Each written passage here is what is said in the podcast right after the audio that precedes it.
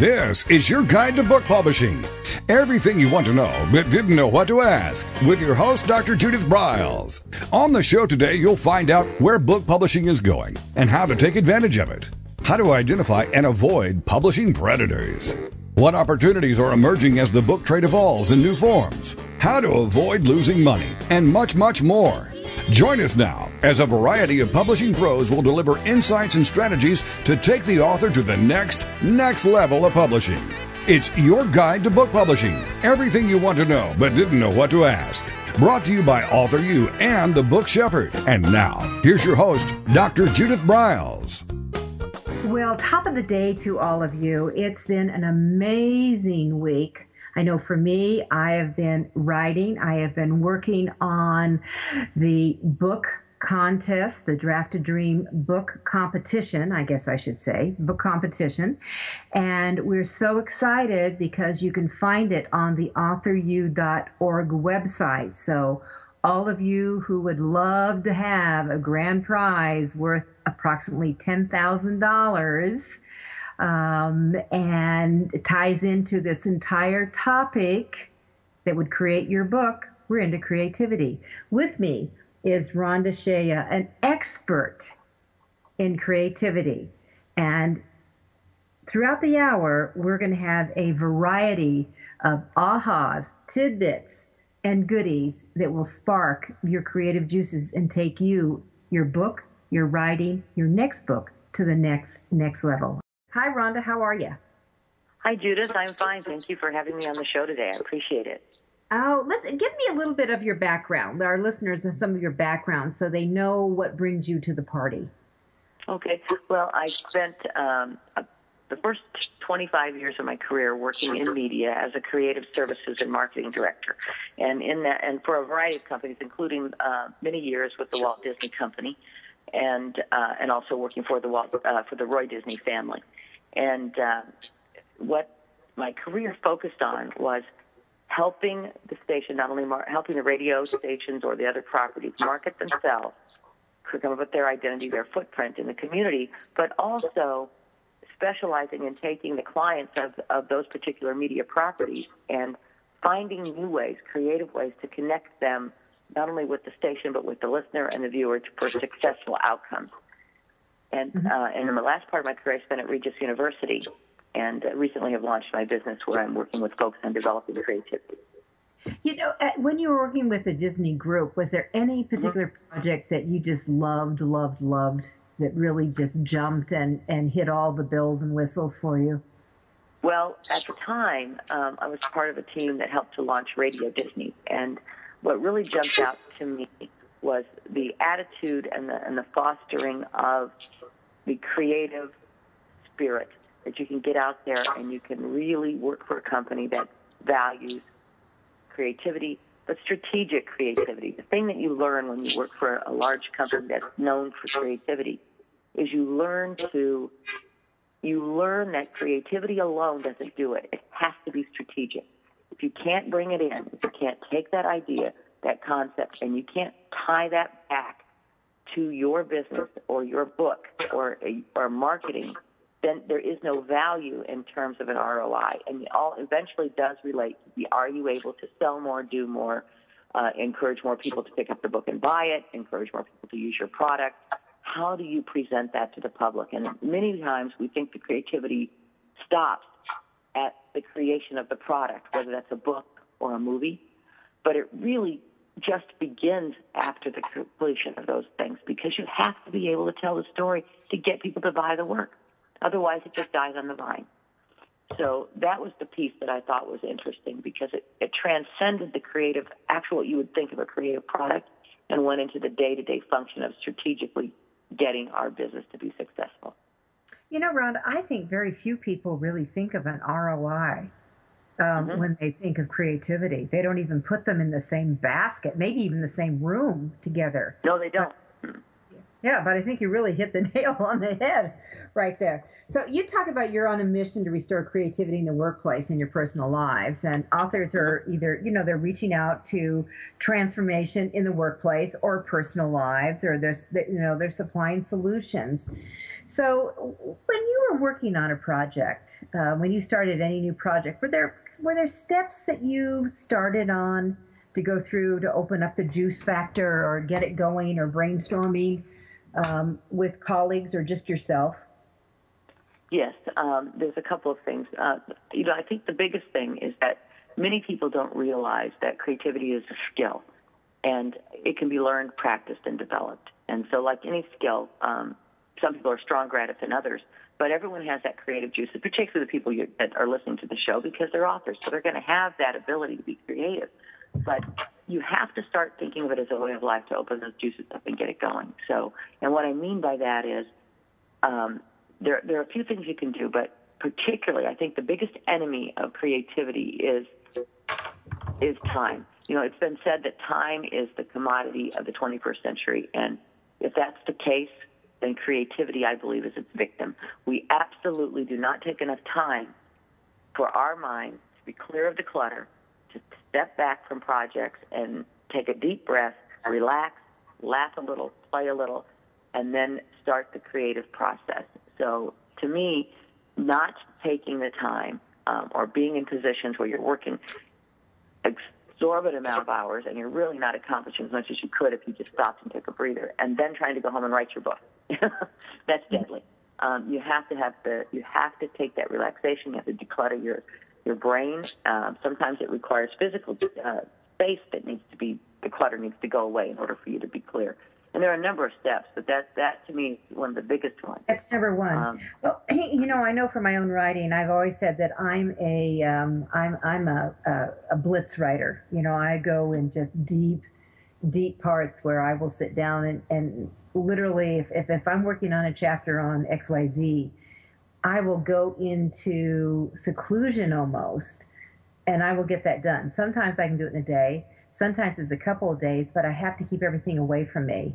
So mm-hmm. I can diddle around and play and noodle and um, walk around or do whatever it is so I don't have outside noise, which includes the phone and the pinging mm-hmm. and people. Um, Absolutely. And, all those things. And I think a lot of people don't get that. Um, I, I've always been amused because it doesn't work for me. I'm not one of these people that can, okay, everyone up, up at five o'clock and you're writing for three hours. That's it. Doesn't work for me. I don't work in that system. Although some people I know work very well.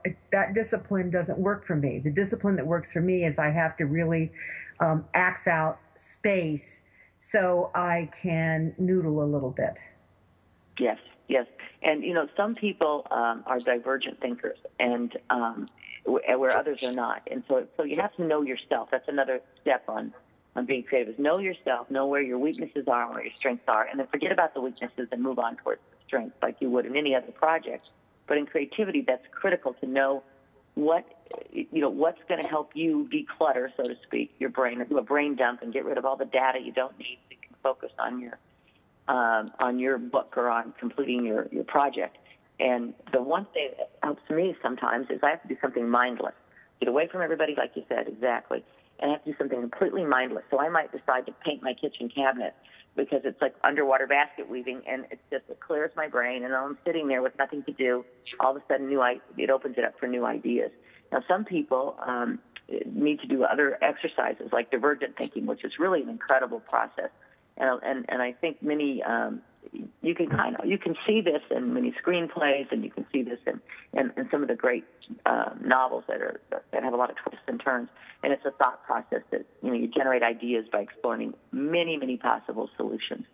And then it, it occurs, it's kind of spontaneous and free flowing, but you can't do that if there's too much clutter in your brain. You can't sit there and think, well, what if we took this direction? Or what if we went this way? Mm-hmm. Um, you have to really get yourself to a clutter free space. And that doesn't mean it has to be OCD and everything's got to be in the right place. It just means for you, it's comfortable so that you can, you can work on it. And, uh, I think most, this is kind of interesting fact actually as we're talking about this, that, um, high IQ alone doesn't guarantee that you're going to be extremely creative. Uh, it's a personality trait that promotes that type of thinking. And, um, so, Divergent thinking is found with people who have traits such as nonconformality, like you, you don't conform to things, curiosity, willingness to, to take risks and be persistent. Um, and that's where your persistence comes in, whether that's scheduled persistence or just daily persistence at a time of day that that works better for you. So a divergent thinker is more of a free spirit, would you say? Mm-hmm. Yeah. Okay. So that yeah. fits. Uh, yes. Yeah. yeah. I mean, Yeah. not totally. I mean, it's not quite like a free spirit because sometimes you say that word and people think of people, you know, traipsing through fields and with uh, holding holding ribbons. It's uh, it's really people who just take the process and let it flow. You know, don't be stuck in in an idea. So like it, one thing leads to another. It's almost like the old thing where the psychologist holds up a butterfly or an uh, ink blot and you say, "Oh, that's a butterfly," and or the word association game. So divergent thinking is just taking that word association game and really expanding on it. And you come up with 10 different solutions to a problem, and then you eventually get to one solution that, that's the one that you use. And it works. I, I know that when I'm writing, um, I, when I, I, I create a game plan for myself and Mhm. start playing it out. I, I'm working on a couple of new books right now, and that um, with that, it actually, as I started diddling around with it, another book popped out. You know, I knew that there were two. The third one then decided, Exactly. yoo-hoo, I'm here too.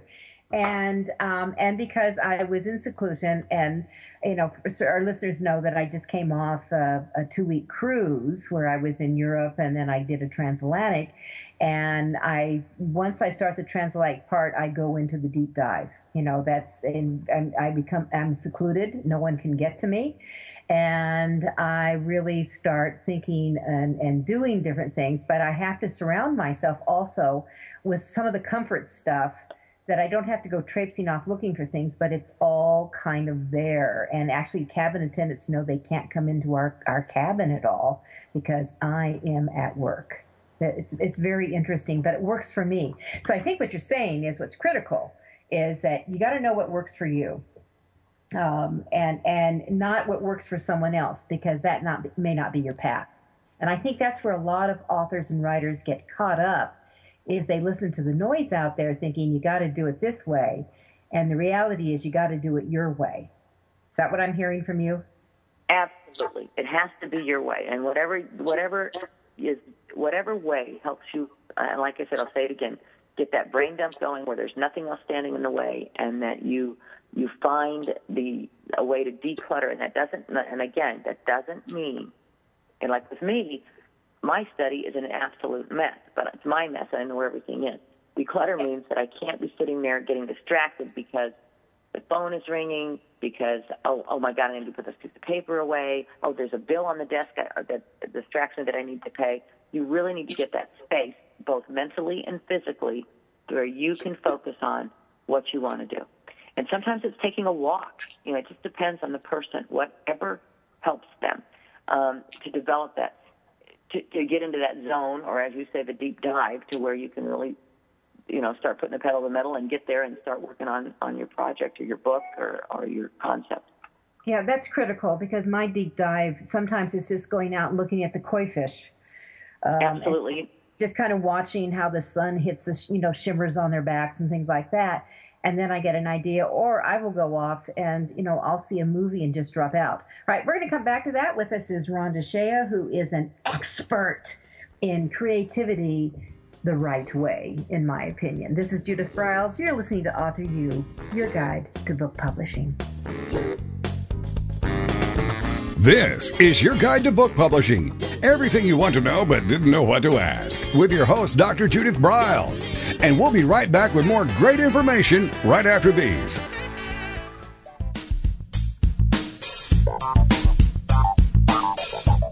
Is there a book in you or another? Author You will show you how to create, develop, and publish your book without being hoodwinked.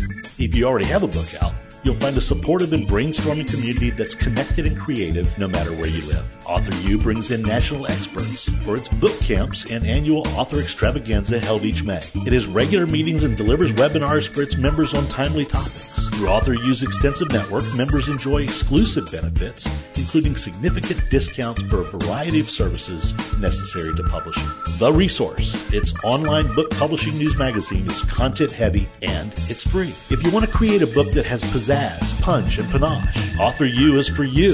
If you're a hobbyist or a casual author, it's not. Join AuthorU today through its website at authoru.org. Follow AuthorU on Twitter at AuthorU and on Facebook at AuthorU, where timely author and publishing tips and articles are posted daily. Author AuthorU, where the author goes to become seriously successful.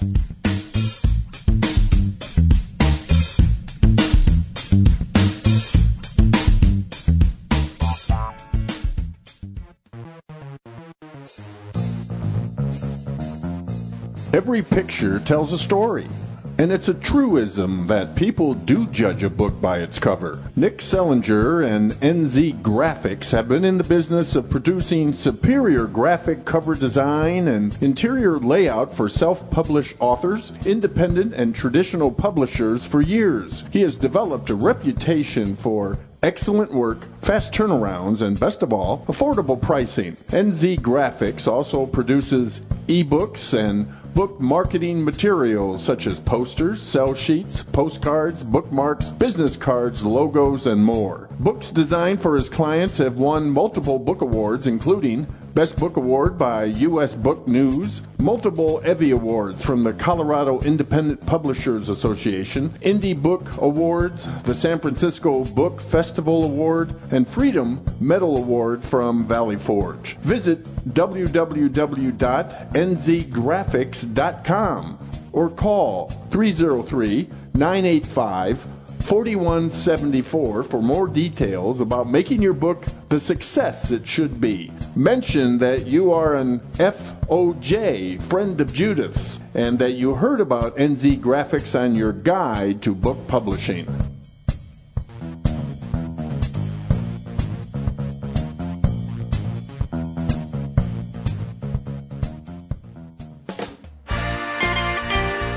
Welcome back to your guide to book publishing. Everything you want to know but didn't know what to ask. If you want to write and publish a book, if you want to be successful as an author, your guide to book publishing, everything you want to know but didn't know what to ask, is for you. Stay tuned and you'll hear about statistics, scenarios, and strategies on what to do now to get you published. So let's get back to the show. And here again is your host, Dr. Judith Briles. Me is Rhonda Shea, and we're talking creativity. And as we exited out into the first break, we were talking about clutter. And um, and Rhonda and I share a lot in common because we have similar offices. There's stuff all over. So people who are minimalist kind of go when they sometimes meet me and we lay out the plan. I mean, I clear the conference table. I've got a whiteboard that we work on. We're working on a variety of things. But for my own work, I am so visually oriented that I got to see stuff. And if I don't see stuff and it's put it away, here, here's the issue.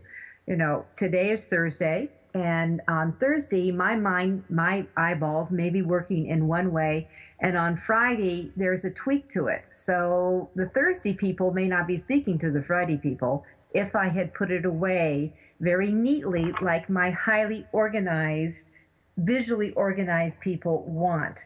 And and I think what's important, what Rhonda is saying is you got to work with what works for you, not with what works for someone else, because we can get off track. And then guess what? You get stuck. You get stopped. So clutter doesn't mean or decluttering doesn't mean you put everything away and you clear everything off so you don't see anything. Right, Rhonda? Absolutely, because sometimes you, like you said, you need those visual pieces that surround you for comfort and and to just help spur on some new ideas. Um, so you're 100% right. It's not about uh, it's not about whether or not it's all in the drawer. It's about whether or not it's in a way that will help you relax and be able to work. Um, yeah, and, some, and so sometimes you need some toys. Sometimes you have to have yes, toys up here. you do. And I'm actually going to talk a little bit about that. There, you know, I have I'm a big Mr. Potato Head fan myself, so um, I keep the potato head on my desk. I keep uh, Legos, um, a variety of other uh, games and, and assortment of odd beats and things because as I'm trying to think, sometimes I'll just play with those. Playing is important and just getting your mind off of sometimes the problem or the block by doing anything while you're sitting there, especially if I don't want to get up and walk around. If I want to stay at my desk because I really want to be kind of uh, sequestered to get my work done, I sometimes need that break to just think a different direction. You know, and there's a number of things like that. You know, another example is, um, well, I always tell everyone that if you're the creative people are inquisitive people. So I wonder about things all the time, and I'm, I'm sure you do, and I'm sure that, that many of uh, the listeners do that. I'm constantly questioning and wondering, and why, and how. And could this be done differently? How would I do it differently? What would make this more special? How you know, and and keeping track of those things because you can't remember. You need to write down. This is another thing. You're sitting there and you're coming up with ideas and you're trying to to find a uh, whether it's about marketing or it's creating your actual product, write down any thought, no matter how random it is. Um, if you could be driving in the car and see something that's totally unrelated to what you're doing, but you like the way that looks, stop, take a picture with your phone, write it down, file it away. Because I, I have a colleague all... who does a deal. He likes to role play and mm-hmm. he will when he he does leadership in business and he will go through the uh, the what ifs i love what ifs well if napoleon is here what what if he had this problem what would he do it, it, you know if blah blah blah was here what would he do i think that those kind of things are kind of fun and play with and it can get off the wall too absolutely taking another point of view and that's um, and that's another area where you talk about strategic creativity um, where you you kind of assimilate to either another character and you look at it from their point of view, or you assimilate into who's going to eventually use your product and look at it from their eyes. Because as much as we like to think this is my baby, especially when anything you create becomes your child, and you oh you love it, you nurture it, and all of those things, but you're actually preparing that child to go out into the world. So the reality is you have to look at it as the world would look at your child. So if you if you take a look at your product, your book, uh, and, and as you're working on it, whether it's writing it or preparing to market it, and you look at it from the perspective of who eventually is going to read this, who is this going to go to, and then try to look at their point of view and incorporate some of that into into at least the marketing efforts, or, or perhaps even into the writing, depending on the type of the material you're writing. Mm-hmm. Well, I I had recently. Um, yeah, uh, my friend said, "Oh, let's go see this new movie," a week ago. So we went to see the new Ben Affleck Gone Girl. Mm-hmm. And and I came away. Number one, it's not my kind of movie. That kind of the psychological. I love I love thrillers type of thing. But the people who are so um, manipulative and diabolical, actually, in what they do. I came away, I, I, had to watch something else to bring me out of what it, the funk it put me into, to realize, my God, there's people out here who do these awful things. that do this plotting and and and and I'm I'm always amazed at their creativity and how they can pull this stuff off. Um, and, and and where they think of it, which my mind doesn't work in that kind of vindictive way but it, it, does open up other channels thinking, oh my gosh, you know, how do they get from point A to point B to point C to point D? Um, and it's it's it's all part of the creativity juices that do it. I Absolutely, guess. I saw I saw that as well uh, over the weekend, and my first thought was, well, it almost mirrors what you're saying. Was wow! I walked out going, oh, who thought of it? You know, and it is. I believe that movie is a great example of divergent thinking it, it, the entire movie is that way. it, you know, and so um, tremendously creative. Uh, I don't. You'd, you'd almost have to be a little bit off your rocker to think of it yourself, but it's uh, a great movie, and um, but certainly one that that takes you on a variety of twists and turns throughout the entire plot until you, it eventually reveals itself. And uh, and I think that's a wonderful example of kind of a free flowing creative uh, process if you look at it from that point of view, uh, and I think it would help people understand that process. Yeah, and I think that that's good to do. All right, so you, you mentioned blocks, and let's mm-hmm. jump into some of the things that um, that we haven't already touched on. Say that that if you're let's you're stuck, and mm-hmm. you know some authors say, oh, no one ever gets stuck, and I said, well, there's sometimes you get slowed down or you get blocked, or maybe the clutter comes in and you get distracted. I don't know. Um, but do you have like Rhonda's quick tips? Okay, so you're stuck a little bit. What should we do? Well, yes, actually, there's a couple of things that you can do, and um, I'll kind of a quick list, if you will. Um, there's a thing called free writing, and you may be familiar with it. Uh, free writing is very good. Now, when you're an author, it's kind of hard sometimes to say, "Oh, gee, I want to write," and I don't really want to write. But free writing is where you just look at something like a shower curtain, and you say, and you start writing about it for 10 minutes or five minutes or however long you're going to write, and it's a free word association, and you're just writing. So it starts out like, "Oh, my shower curtain is blue," and it might be as blue as the sky.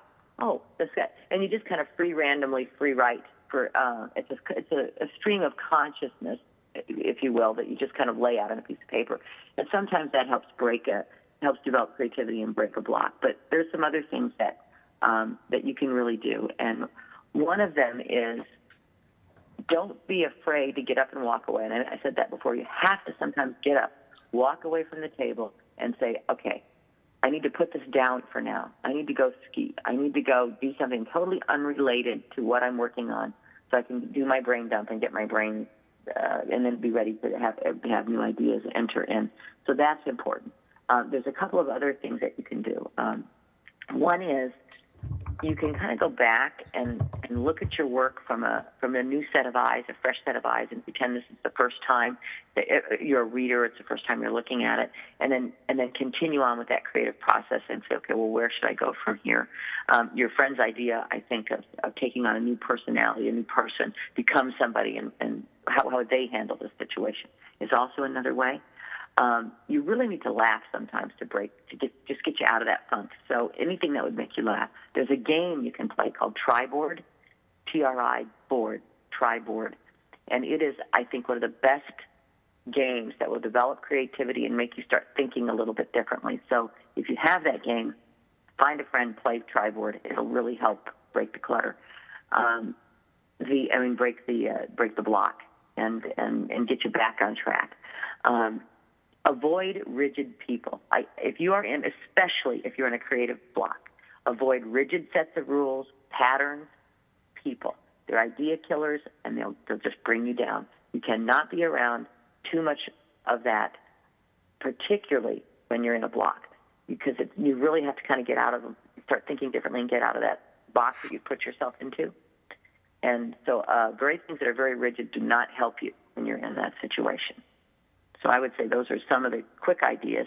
Celebrate the small stuff. If you're in a block and you, you just you can't really get past a certain point, and you, you finally manage to come up with an even if it's the next sentence, stop and go yes, and celebrate it. You know. Um, and then the other thing that you can do is you can look at you can look for something that really speaks to you and that will feed that. So if you're somebody who also likes, to many creative people have many skills. They're not just writers. They might be photographers or painters or uh, you know have some other form of the art. Just so when you take that break, go do something, but do something creative. So try to do something that's creative, but in a different realm than you're used to. Mm-hmm. You know, one of some of the things I ha- well, I like to cook. And a lot of times eh, when I used to come back off the road, when I traveled so much, sometimes I used to be 10, 12 different states in one month speaking on my books and I would come back and you know I'd been gone for a while. And John hubby John would say you know God there's so much to do. You need to get down in the office. And I would be up there cooking. And and I guess part of my creativity comes cooking. And, and that you know he finally has let go after all these years because what he didn't understand that number one that was one way I needed to reground myself and two, I, you know, because of the quiet time and just diddling around up there, that I would come up with maybe some ideas of something that I might have been stuck on or open up something that I hadn't thought about and I could take it and run with it. So mm-hmm. it's, you know, you never know where it's going to come from. And, and when you talk about free writing, we had a fun exercise we did one time where we just put, got a bunch of fruit out and and fruit and vegetables. And one guy glomped onto the cucumber and started writing about you know his wife is like a cucumber. And oh my god where he took off i can't even repeat some of the stuff that happened from that. But it was hilarious. It was hilarious what came out of that. But it opened up it, it, you know we all laughed we all had fun and we all there 20 of us all opened up and went in different areas just because of the cucumber episode and you know that's exactly why you get away from that. And create and cooking is very creative. I mean, it's it's one of those things that uh, that you can you can kind of break the rules and you can and you can go outside the, the the traditional recipe, if you will, and you can you can create your own uh, your own flavor. And it's very it's a very good exercise to help develop creativity. And then what you did is what I like to refer to as cross pollination or GEI, generic engineered ideas, and oh, uh, or genetic or genetically engineered. I'm sorry, genetically engineered ideas. And what that you, that's where you just take something and one thing that seemingly unrelates to another starts relating to it, and you take um, ideas or concepts from one field or across mm-hmm. to another, and it's a cross pollination, and those create some of the best uh, creative juices you can ever, you know, get some flowing and some of the best ideas. Yeah, and that's what happened. All right, we're going to take another quick break. When we come back, I want to jump into the whole idea of how to capture ideas and where Rhonda uh, talks about creativity is different from invention. So you're listening to Author U, your guide to book publishing. We'll be right back. This is your guide to book publishing. Everything you want to know but didn't know what to ask with your host, Dr. Judith Briles. And we'll be right back with more great information right after these.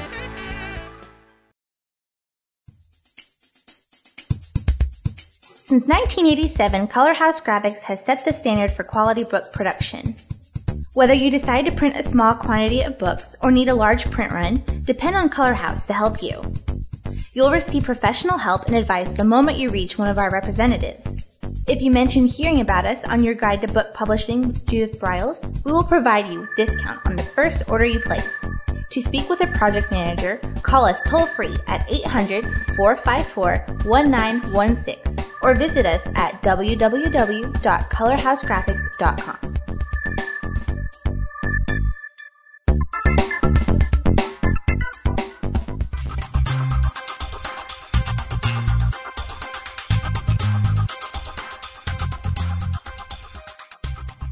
When Ned Thomson and Harry Shore started Thomson Shore in 1972, they believed employees with great character would make up the best company. They were right. They hired people who were not only experts in bookmaking, but who were obsessed with quality and delivering exceptional customer service. Almost 40 years later, Thomson Shore remains a 100% employee owned company. Ned and Harry knew that successful customer projects are a direct result of empowered employees. We specialize in all books for large and small publishers, creating beautiful and well made books. We're dedicated to pleasing our customers by making the experience a good one from start to finish. The personal touch we have with our customers allows us to be innovative in solving their most difficult challenges. Our platform also ensures that we can remain flexible to meet our customers' unique needs and expectations. Our marketing kit can create buzz for your title, enhancing the promotion of your book during infancy. When you need to test the market to gauge your future sales, we can provide digitally printed books that will transition seamlessly into a larger offset run. From ebook to hard copy to delivery, our skillful customer service teams are at the ready to answer your most pressing question. At Thomson Shore, we know that making the highest quality books requires more than just best technologies. It requires superior customer service, professionalism to the trade, and commitment to environmental and social values. With these standards of excellence in place, you can be sure that we will always help you put your best book forward.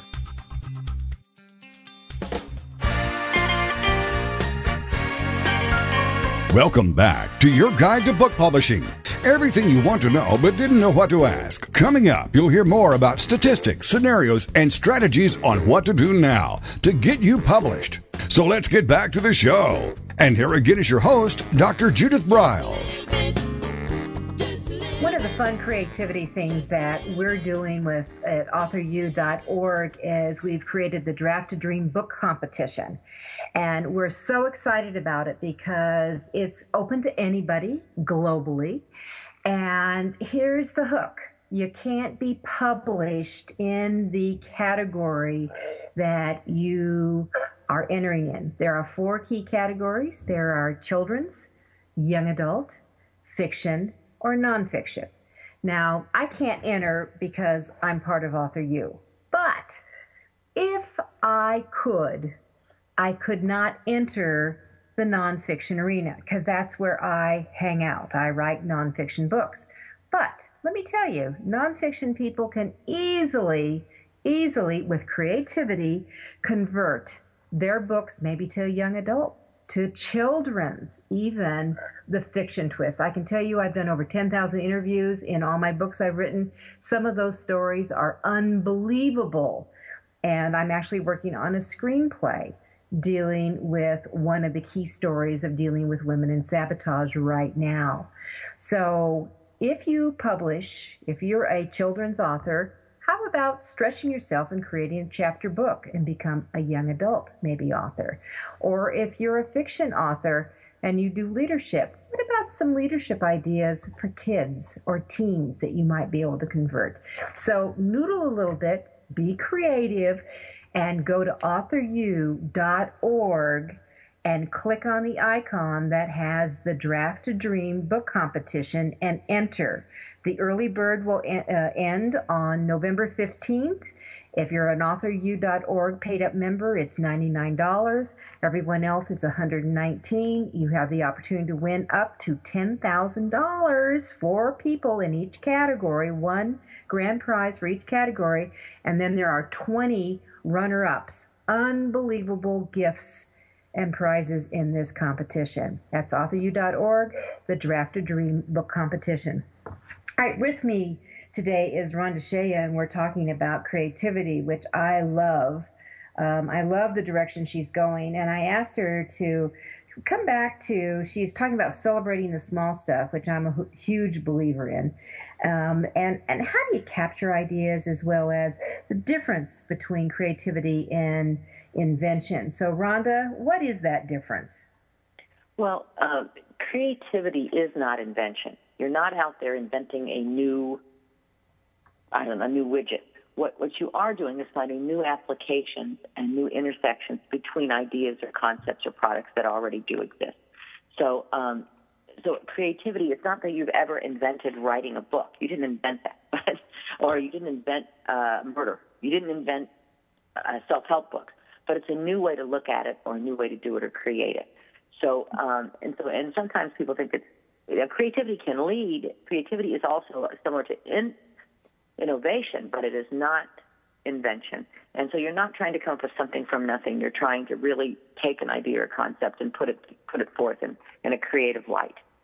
Um, the other thing that um, I believe helps is that, and you, you kind of alluded to this, you have to keep track of your ideas. You have to write them down. Most people, after 24 hours, will forget something. No matter how cool you think it is, 24 hours later, you won't remember it. Or if you do, you'll remember one thing, not five things that you thought of that day. So making sure you're journaling and keeping and keeping these ideas, even if they're not good for what you're working on then, to be able to go back and use them later. Yeah, I, I you know, with all my new clients, that my consulting clients I work with, I give them a, a, a you know one of the Moleskine books that we created um, and they and they just have has the book Shepherd on it, and we just give them to them. I just bring that with me. Use this. It's it's a bright lime green color, so you can see it right away, and it it doesn't get lost for just that kind of thing. Absolutely. Write it down, and you're talking 24 hours. Heck, an hour later, I've forgotten. It, it could be five minutes. I mean, it sometimes you know ideas flow in and out fast. Yep. Yep. Absolutely, so, it could it could be. It's easy to forget things, so you need to, to write them down. Yeah, exactly. And and something somewhere, somewhere to noodle it to bring it back to it. Um, you talked about when you and I talked earlier. You talked about sometimes creativity is really tied to happiness. So, yes. where do we go with that? Well, you know, we are are designed to use all of our brain, and unfortunately, as I mentioned before in our society, we've gotten to the point where, and, and most people have a day job. They're not just sitting at home mm-hmm. writing or they're painting. Or, because in our country, it's one of those things where artists typically have to have a day job. Um, so you're in an environment that doesn't create happiness sometimes. It's not that it's mean. I'm not saying that your workplace is, uh, is bad, but when I did, I did a survey, and this is kind of, this is really a sad statement, but it translates back to your home life. Um, that I, I talked to 200 people in business, and most were mid-level management people in a variety across all disciplines. Some worked at universities, some for the government, some worked at, in media, um, and overwhelmingly, overwhelmingly, the response that I received from people was, in my opinion, very sad, and I think it relates to why we don't see the creativity in our lives and in the workforce that that we used to see in this country. And frankly, we've lost it. It's almost a lost art. And what the responses I got were, well, they don't pay me to be creative. They, whoever they is, um, or it would be. Um, uh, let me. I'm actually going to look at this and give you some of the real, real responses. 83% of the people I spoke with, 83%. Now think about this. They immediately responded with no hesitation to, they don't want you to be creative here. I'm not allowed to be creative. I'm not allowed to be creative. I mean, can you imagine? And some of the other statements were creativity is not welcome in my office.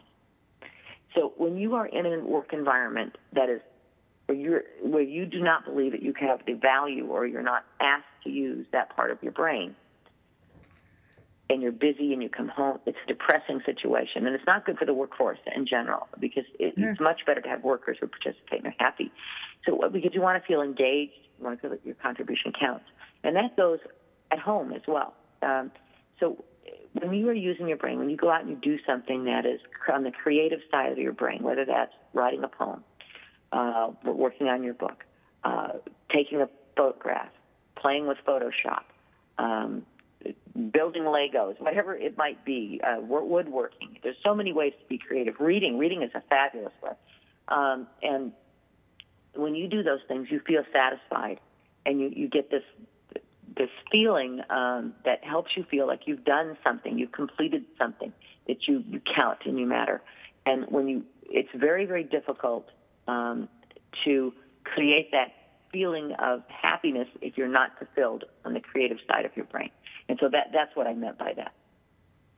Perfect, and I and I think that that's um, it, it's stunning to me when people say we can't be creative. I I was a spokesperson years ago for one of the um, products that Procter and Gamble made, and I remember sitting in our in our initial layup where we're getting ready to launch this new product that they were doing that I was a spokesperson for, and that the, the CEO said that look if you he, he didn't like the phrase thinking out of the box. He said, look if you got to think out of the box, it means you got to change the bloody box. And I always I, that always stuck with me. Always stuck with me that we need to change the box. Um, from where we come from, it's it's it can't be the same old, same old all the time absolutely can't. And in fact, I just even hate the term because we really shouldn't be in any kind of a box. But unfortunately, yes. um, you know, it, it, it's a good way to describe it. But to put yourself, sometimes you put yourself in those boxes because you're afraid to take the risk. And, you know, that's another thing with being creative. Don't be afraid to take the risk, whether that's at work or in your own personal life or even, uh, you know, or when you're writing, uh, writing your book. Don't be afraid to take a risk because it is through taking the risk. And sometimes uh, the solution to your problem or the solution to your creativity block isn't going to be logical because the, uh, because the problem's not logical, so the solution doesn't necessarily be logical. logical. So try to um, realize that it's it's critical to to be able to think differently and and take a risk. And risk taking is an absolute. It's right on the top of the list. Risk taking and breaking rules are some of the two most important things you can do to be creative. I don't mean breaking rules just to get up and say, well, I'm going to break a rule, so I think I'll drive 80 miles an hour down this road today. What it really means is that you understand why the rule's there, and then look at it from a different perspective and see if there's if there's a reason, a strategic reason to break it. Don't be afraid to do that because if you don't break the rule, you'll never get outside the line. You'll never get out of the box. Well, and and the other the other thing is that when you do start breaking those rules, uh, my experience is that it, it becomes um, transformational. I, have got a client who really was a, um, I mean, he is, not was, he is a well respected businessman, headed up a firm. And during the process of writing the book, the transformation that was happening to him that it turned out that his personal goals were really coming to the forefront and they no longer matched what their collectively 18 year partnership was all about. And that um, and he found that he had really outgrown his partner in a lot of ways. And they're going through a painful divorce right now um, because of it, and where one says is really much more about money, and um, my client is more about more of a, a, global perspective now. Money, you need money to do some of the things they want to do, but he wants to bring a lot more into the mix and his partner wants to leave everything as it is, and it, it's it's painful. It's painful. Um, I I know that I will tomorrow. I will be going down to their probably last conference for all their clients, and I said to him, "Do people know what's coming? Do do your clients know what's coming?" And he says they don't, and I said they, "Oh yes, they will." I, I, I, guarantee they will feel everything. When I walk into that room, I'm going to tell you, I will feel there is something in the air. Don't mm-hmm. deny it. So mm-hmm. makes it interesting. It, and creativity can spur. Uh, you know, when you start thinking differently, it can change the way you think, and that's that's not. Uh, and, and that's why some people are afraid of it because change. It can spur change, and change is, of course, what the biggest fear we all face. Um, other, and another fear we face with being creative is, is we don't understand that the benefit of being wrong can many times outweigh the ramifications of it that it's okay. We, you know, we don't get that. that is that is dicey, Ron. But Let's come back. We're going to take our last break. We'll come back and we're going to open back up on that. This is Author U, your guide to book publishing. I'm Judith Briles, and my guest today is Rhonda Sheya. This is your guide to book publishing. Everything you want to know but didn't know what to ask. With your host, Dr. Judith Briles. And we'll be right back with more great information right after these.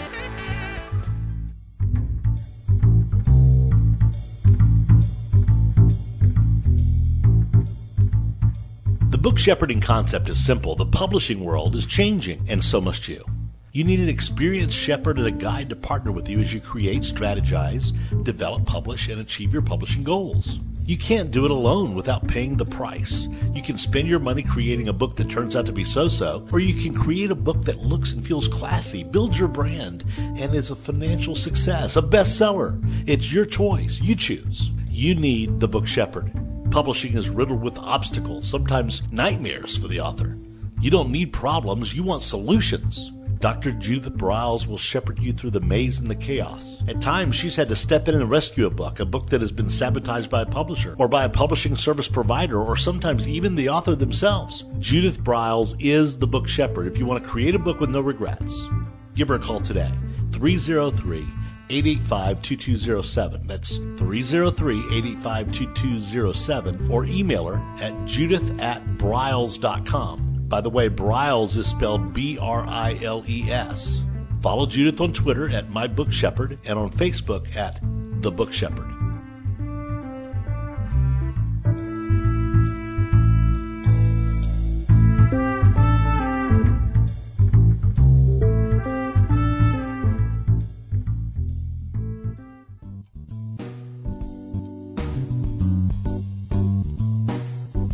At Total Printing Systems, customer service is our priority. We are located in Southern Illinois.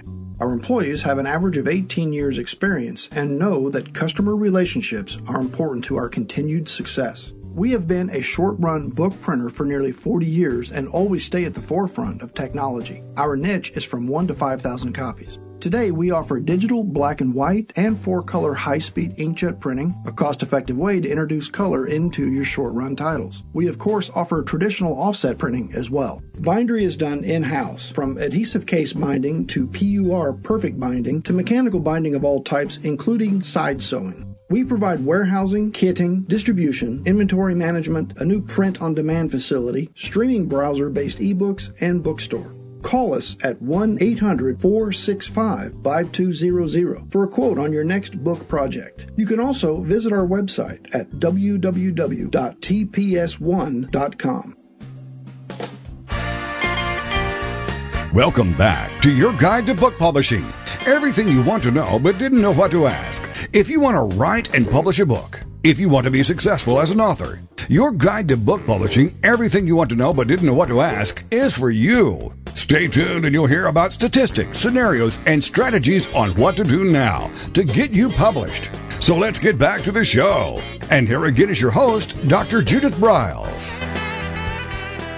Fear fear. Oh my gosh, the fear factor in writing, in publishing, in publicity, in promotion. And I think one of the things that a lot of authors don't realize is how vulnerable they become once those books come out. And I think this is when creativity can really come into play, uh, kind of like the invisible cloak In fact, I was reading not too long ago, Rhonda, that they're actually they're developing an invisible cloak that can be commercialized. I can hardly wait to get one. I think that would be very cool to be a fly on the wall in some places. I'm in. I'm in on that. I am totally in on it. But but the, but the fear factor is huge. Whether it, it's sometimes with media, sometimes with writing, sometimes with anything. And um, when you have creativity, you can be clever. I think it can get you a, a lot of times out of deep doo doo. Oh yeah, yeah, it can. It can definitely help you get you, get you out of situations. It can also put you in situations. All right. Um, so yeah. So how, how, do we get into them and get out of them? I know. Well, you know, I, I was saying earlier that that being wrong can many times outweigh the ramifications of of being wrong. And we learn sometimes through our mistakes and through our trial and error, and we can't be afraid to learn and grow. And we can't be afraid that what I call stepping out on thin air taking that risk and saying, well, I'm just going to do it. I'm just going to quit the job and I'm going to go ahead and try to write that book. Or I'm going to, you know, you have to, of course, again, I go back to strategic. If you are going to do that, you plan it so that you can get yourself six months of time or a year where you can live and not lose your home and, you know, all the things that people fear. But you can't be afraid to take that risk. And that means not only creatively in your writing, but, but in uh, the promotion and the marketing aspects of of your book or, or your product or whatever you're attempting to, to promote to the public. But fear is a huge factor. Many of the things we don't, it's most of the things we don't do is because we're afraid of, we're afraid of it. We, we're just simply, it's in our nature to, um, to be hesitant. And those people that are tremendously creative or have that, there's always those people that you see and they're skiing off the cliffs and they're doing things you're they have no fear. Well, to some degree, we have to learn to incorporate that into our professional lives and into our creative lives, where we're not afraid to go off that um, that cliff and take a chance. And because that's where the greatest growth is sometimes made, is when we're just taking a step out into nothing and going, okay, I'm going to chance it. Here we go. Yeah, and some of the greatest growth eh, can come that when you did take that step off and you bombed. Oh, that oh, absolutely that you can take it and run with it. I mean, I've always said that, and I've had a lot of success out there, but my my my greatest movement has come from the failures I've gone through, and Absolutely. and moving on. I mean, there, certainly you get lessons learned, but these these ahas or sometimes other avenues open up that wouldn't be there if you hadn't stumbled a little bit. You know, I always tell everyone that creativity is a, a destructive force and, and you know where uh, you kind of have to tear things apart and do things differently and then put them back together in a different way so the, the one of the first steps of creativity is being willing to just kind of blow things apart and that's mm-hmm. where the fear comes in that's where the fear factor will you'll stop you at step one if you if you let it if you let it consume you all right. So you had uh, we had a discussion one time, and I, would like to come back to this this last segment where you talked about that you've got to find the intersection between your thoughts to spur this mm-hmm. on the concepts, the, the, product, whether it's a book or maybe it's a spin off product, what kind of storyline um, that your readers, those buyers, have in mind. So, mm-hmm. what kind of steps do we go through for that? Well, just um, one of the things is creativity. Uh, as I mentioned before, it's a way of thinking. It doesn't stop. It's a way of living at 5 p.m. So, or it doesn't stop at a certain time frame. So, uh, first, remember that you might have a great idea and you might wake up out of your sleep. Well, get up out of bed and, and act on it. at least write it down. And it's mm-hmm. connecting dots out of sequence. If things don't, it's, it's you know, it's like taking that picture that you did when you were a kid and you went from one to two to three and it ended up being a flower. Well, it's like going from one to seven to eight to nine and it ends up being a mess, but it really isn't. It's your mess and it's going to be great. Um, you have to be passionate. Um, most creative people, I believe, are know-it-alls, and they're interested in everything. And this is where the connectivity comes into play. They're interested in everything. They want to know about everything. It doesn't matter. They're just those kinds of people that have questions they want to know, and they file those away. Eventually, they find the connection between their product, their business, their service, and something that's new and different. So the idea of, and I mean, I can give you a couple of examples of things um, that seemingly make no sense, but they, they connect together because the connectivity part is where you live in the brain of the person who's going to use your book or read your book or your product, and and your idea or your your actual product. So the reality is that in our brains, as we go around, there isn't any place that says, uh, I don't know, let's say. Um, El Dorado spring water doesn't actually live in my brain. I'll use that as an example. It doesn't live in my brain. Uh, or Cabana lemonade doesn't live in my brain. But if I'm out with my kids and we're going to the beach and I want to give them something good, then I might say, well, gee, let's bring some lemonade to the party. Then it lives in my brain. So that's where the intersection is. So you have to be ready and prepared and be in that intersection with your product so that people will choose it or with your your story so that they'll pick your book up instead of another one. And so uh, some of the ways that I look at uh, building that connectivity, and I'll just, if you don't mind, I'll just use an example. Well, Yeah. um, a client of mine, a client of mine uh, asked me to put something together, that involved these three elements: fast food, the presidential election, and soft drinks. And it was find the crossroads between, and I call it the crossroads, all three of these products. Now imagine that. All right. And, uh, yeah, and so what we came up with was that we would, we would work with this fast food outlet, and we developed a thing called obviously everyone's heard of this, but we took a twist on it, the straw poll. I did not invent the straw poll. We all know what a straw poll is, but let's take it literally and put blue straws and red straws out. And when consumers purchase a soft drink and go through their line, they can pick a blue straw or a red straw based on their political affiliation, or a white straw, and um, which would be uh, you know they're uh, independent, and they can go through the situation, pick that out. They kept track of that, and then they would post on their website daily um, who was winning the election based on their straw poll. Yuck, yuck, yuck, you know, and uh, and Coca-Cola ended up, um, I believe it was Coca, wh- whoever they were carrying at the restaurant ended up sponsoring some stuff. The, the the company I was working for was a large newspaper conglomerate. They ended up selling the project to the fast food company and then promoting it uh, in the newspaper and doing a variety of promotions around that to increase their sales in the paper. So, so what happened was we took things that seemed unrelated and we made them. We found that connectivity. So, what was the connection between a fast food place and a presidential election? It's straws, straw poll. And there So you go. a good ex- yeah, I Right. mean that's that's that's the connectivity, and that's Okay, finding so the intersection. so now I'm curious. How accurate was mm-hmm. the poll? well, actually, it, it, they did pick the winner, but not by the margin. okay. Isn't that sad? You know, more people voted in the straw poll. more people had sodas than actually voted in the election, so that was pretty pathetic. But it was uh, was in multiple states. Wow, that's hilarious though. yeah, I know. That That's pretty that's funny. that's a hoot in in the process. All right, so if, if you if you go through all that and and reaching out, and it goes back to a lot of things that I have said so many times that when a writer sits down in these last couple of minutes um, that we have together today, when they sit down, you know, I've always told them, okay, I just want you, whether if you're on your laptop or your desktop or wh- whatever you're writing on, with your your pad of paper, I just want you to stop and look up and imagine across from you the ideal reader of your book, the ideal buyer. Who is that person, persons, and describe them to me? Give me the details. Give me their hopes, their fears, their passions. Let me tell tell me how they play. Are they married? Do they have kids? Do do they you know what what who are they? What do they do? And I am always amazed, Rhonda, that very few can do that. You know, it doesn't surprise me because I have talked to hundreds of businesses about marketing and creativity and promotion, and most people say everybody. Who's your consumer? And they say everybody. And I will tell you now, Ugh, your consumer never. is everybody, it's nobody. you lose. Yes. Well, and I've always said that you know it's much easier to be the whale in the pond than the sardine in the sea.